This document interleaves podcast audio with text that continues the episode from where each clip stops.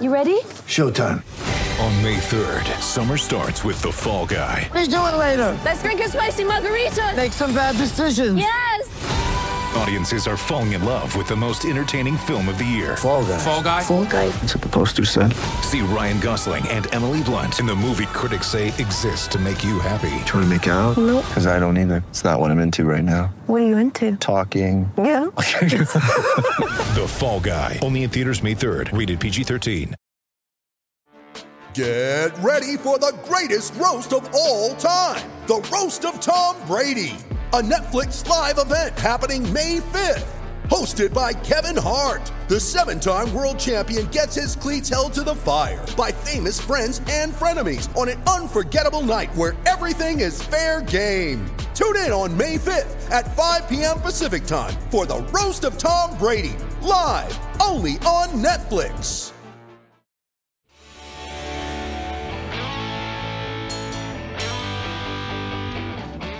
Hello, everybody, and welcome to Gobbler Country's Talking Turkey.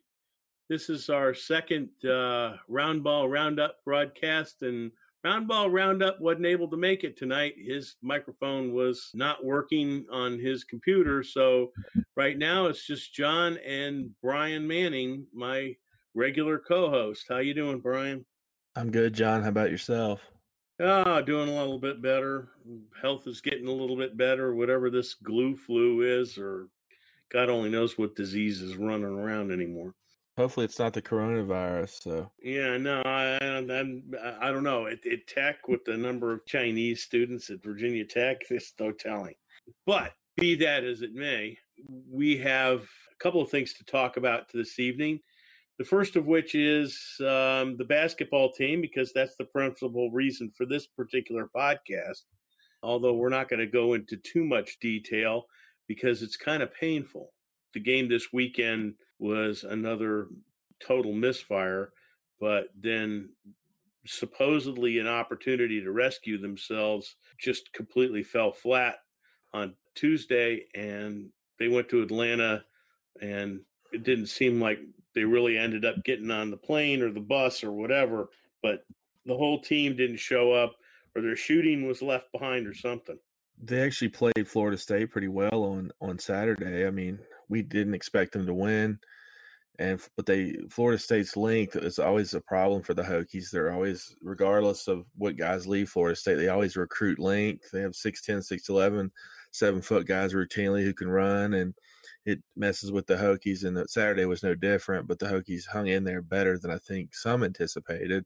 And then on um, Tuesday night, I think we all kind of I knew we I think we knew Georgia Tech would we discussed last week Georgia Tech is a much improved team this year, but the Hokies should have won that game based on the Hokies we saw up until 3 weeks ago and they were never in that game. It was a complete and it was just an utter embarrassing performance down in Atlanta and the for our tournament hopes now the ship has sailed.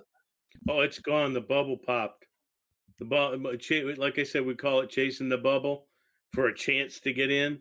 Uh, you know, maybe a chance for a play in. That just popped. As a matter of fact, right now the NIT bubble is is fading. Well, their next three games are also all three are at home within a 11 day span. You got to beat Boston College Saturday, Pitt Pitt a week from Saturday. It's unusual in the ACC season team getting a week break like that, but they play. But this team could use it. They play the Yeah. eighth and the fifteenth against Pitt, then they come back home to play Miami on Wednesday night, and all three games are winnable.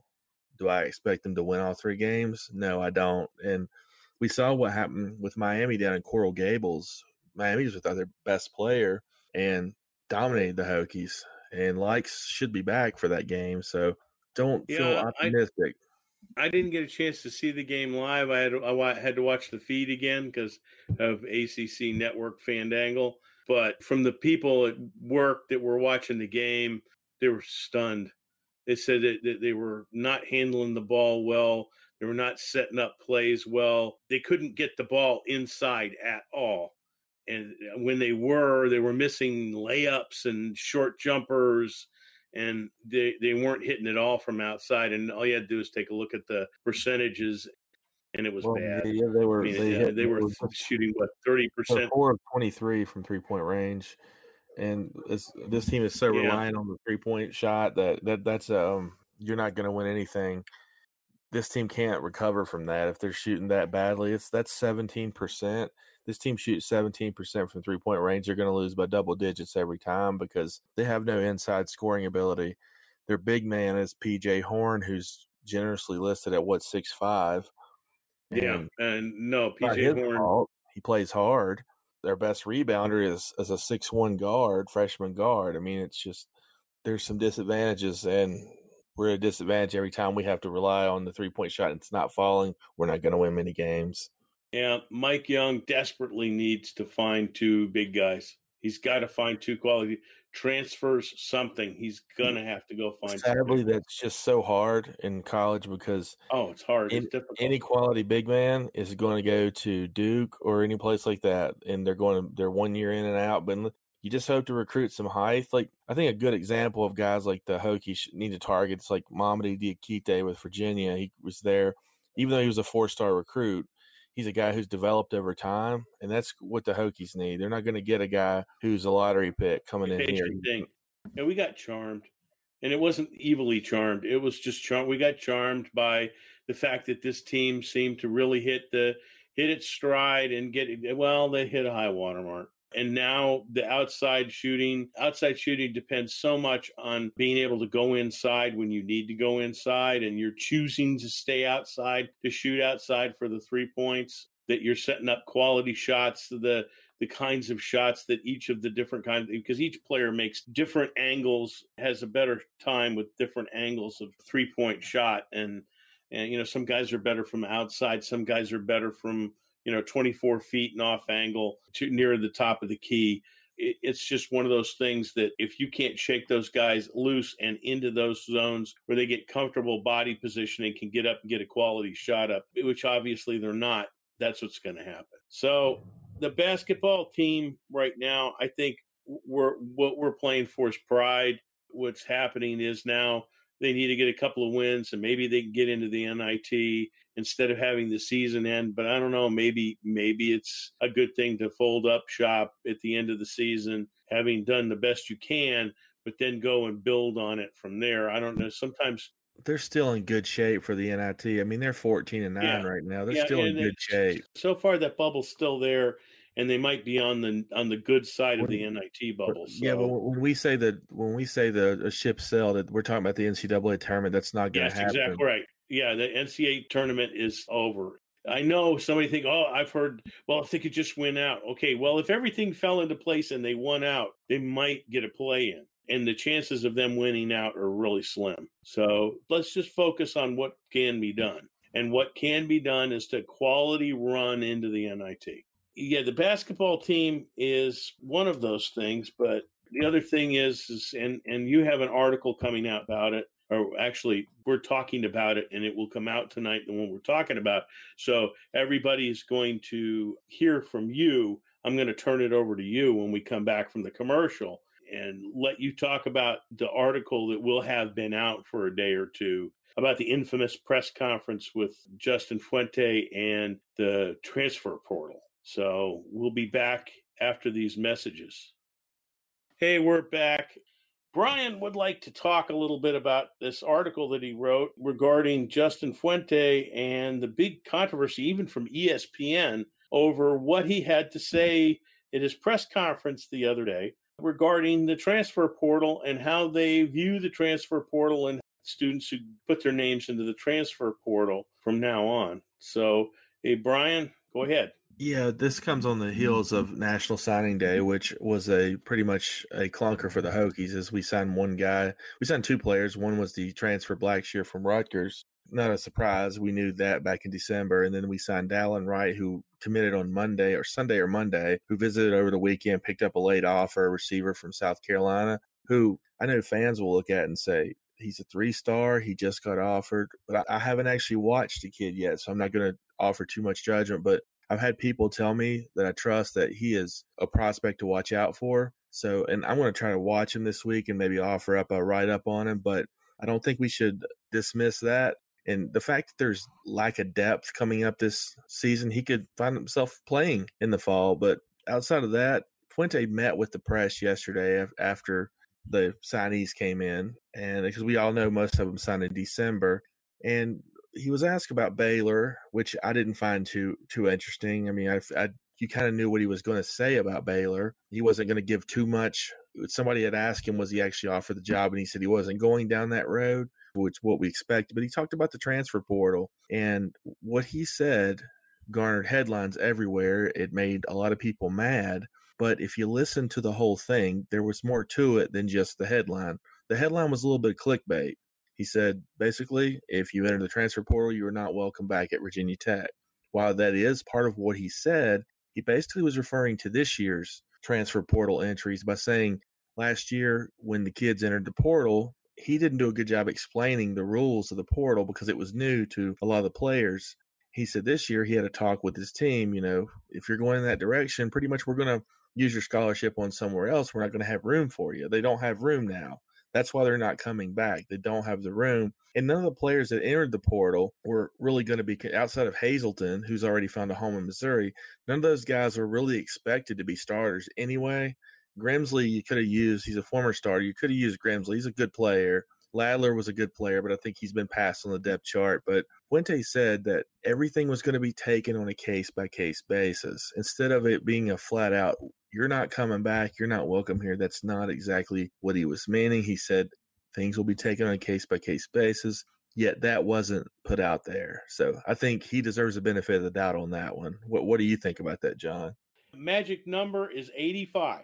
We were overdrawn at the teller's window for that 85. When people put their names in the transfer portal, that frees up a scholarship in 2020 in the, this season, this fall, which is when they start it opens up a scholarship for Justin Fuente to offer to a football player, especially one that he's trying to keep. You know, remember that people got to remember there's probably what 100 kids on the roster, sometimes upwards of 105, depending.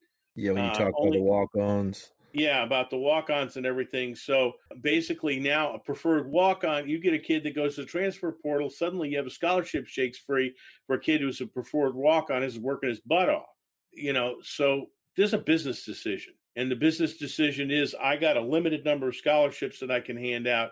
And if a kid walks away from his scholarship, I don't have a scholarship to offer him. You know, he might say, Hey, look, you know, I'd like to have you back, but you're not on scholarship anymore because your scholarship's gone to somebody else because that's the way it is. It's not like the NCAA just says, Hey, give everybody a scholarship. Doesn't work that way. Most people don't know that, by the way. And what's funny is a lot of sports people don't know that. They think they know it, like sort of, kind of, but they don't. They don't actually know the reality. It doesn't dawn on them. They're so into what they got to feel and what seems like a cool thing to say or to attract attention. You know, they, they get the emotion and they forget that there's a business involved. Well, I think a lot of people just wanted to put it out there because we know how some some people in the media do. They want to they're going to get the juiciest nugget, make it the headline, and get clicks, and that's doing a disservice to Fuente. But in this sense, it's just I, being honest. I mean, he's just, hey, look, you know, I gave those scholarships away to the kids that want to play. Yeah, I don't, I don't, I take, you know, I, I, have my issues with him at times and some of the and how he handles things, but in this instance, he did, he was just honest, and and I think he he was forthright and what he said was completely true. And, you know, and I agree with him. And, and I think part of it is too, he didn't lose anybody that he had to have back. And the whole thing with Hazelton, that he, I'm sure they want Hazelton back, but uh, from what I've gathered, Hazelton wasn't the easiest guy to get along with at times. And they expected him to leave anyway. I think most everybody expected him to enter the NFL draft, whether he was a mid round, late round pick or what. Most people expected that. And when that didn't happen, I think maybe some thought, okay, he's going to be back. But when he entered the portal, no one was really surprised, and they had already prepared for life without. Yeah, that was anyway. that. The, I think the only unpleasant surprise was Hezzy because Hezzy was doing a good job with what he was doing, returns and that kind of stuff.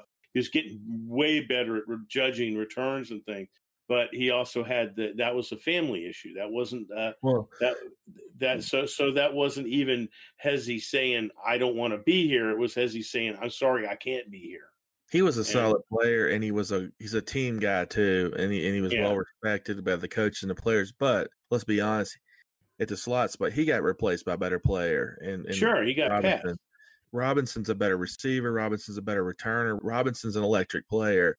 They could have used Grimsley back next year because he would have played a lot. But Fuente realized, you know, he probably thought to himself, he likes the kid. He roots for the kid. If he if he can get a chance to play, start somewhere else, I'm not going to stand in his way. And I'm sure guys like him and Ladler were the guys I think Fuente probably Well, respects you've the seen most.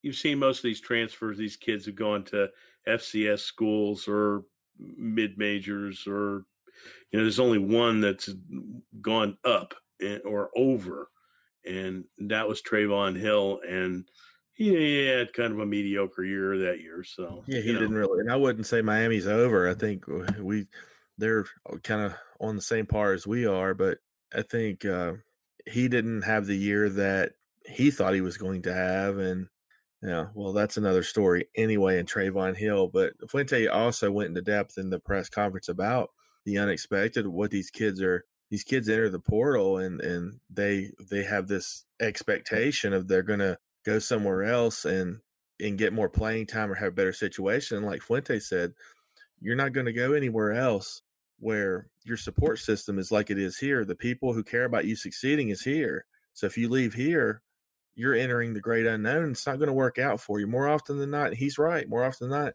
it's not going to be a better situation because the people who recruited you, developed you, they're here. You're talking about a guy who's being honest too. He's being honest because he's telling people because he's taking advantage of the transfer portal too. We've got a couple of good players out of the transfer portal for various different reasons, but he seems to be very selective about about why he's accepting kids into the program from the transfer portal. Though you know he, he's not like just willy nilly taking kids that seem to have it in their head that they just want to go play for somebody else. You know that's that's one of those things. the Blackshear and Herbert, both players they got, both running backs. Although I expect Blackshear to be a kind of a gadget guy, slot, running back, everything. They're going to help the team this year. Both of those guys will. Yeah, they they will, and they're experienced. They've got they've got as Fuente was pointing out, they have they have snaps, and now Fuente's also got a, a, a cupboard full of quarterbacks, which is going to be you know was part of the topic of conversation. Yeah, he actually, the, not to interrupt you, he actually spoke on that. He says, "We have." I'm excited. He's he was effusive in his praise for all three, and yeah, I'm including Quincy Patterson, who some thought would leave. Quincy's a Quincy's another team first guy. He's back. He's working hard, but Coach Fuente said we've got three quarterbacks who've won, you know, Division One FBS games. He said, "What other school can say that?" And he's right. They got three guys who have won games at this level. It's it's a pretty So- nice thing to have, which was a lot different than what we had going into last year. So you know, everybody needs to chill out. You know, it's it's mm. doldrums time football wise, so we won't be bringing up too much until we start sliding into spring. We'll start talking about baseball mm. here pretty soon. I'd like to talk about uh, next week. I think round ball roundup. We're also going to talk about the women's team a little bit because the women's team is really doing pretty well. We need to do a bow in their direction because they're kind of fun to watch. I really enjoyed going to the games when I got a chance to go to the games over at Cassell and, and watch watch the ladies play. They they play really hard and so they got real great personalities and it's fun to watch them on the floor. It's a different ball game than the men's ball game because of different style of play and different height differences and everything. But but for the most part, uh, it's just as exciting. So I'd like to like to cover that next week. Maybe we'll go through and find out what the what the ladies have been doing. So Brian, you got anything else before we knock off for the evening? No, I think that's about it. Okay. Well, as we always say, and see you next week on the podcast. We might have a short notice podcast depending on what the news looks like, but for the most part, it'll be next week. So, as always, go Hokies.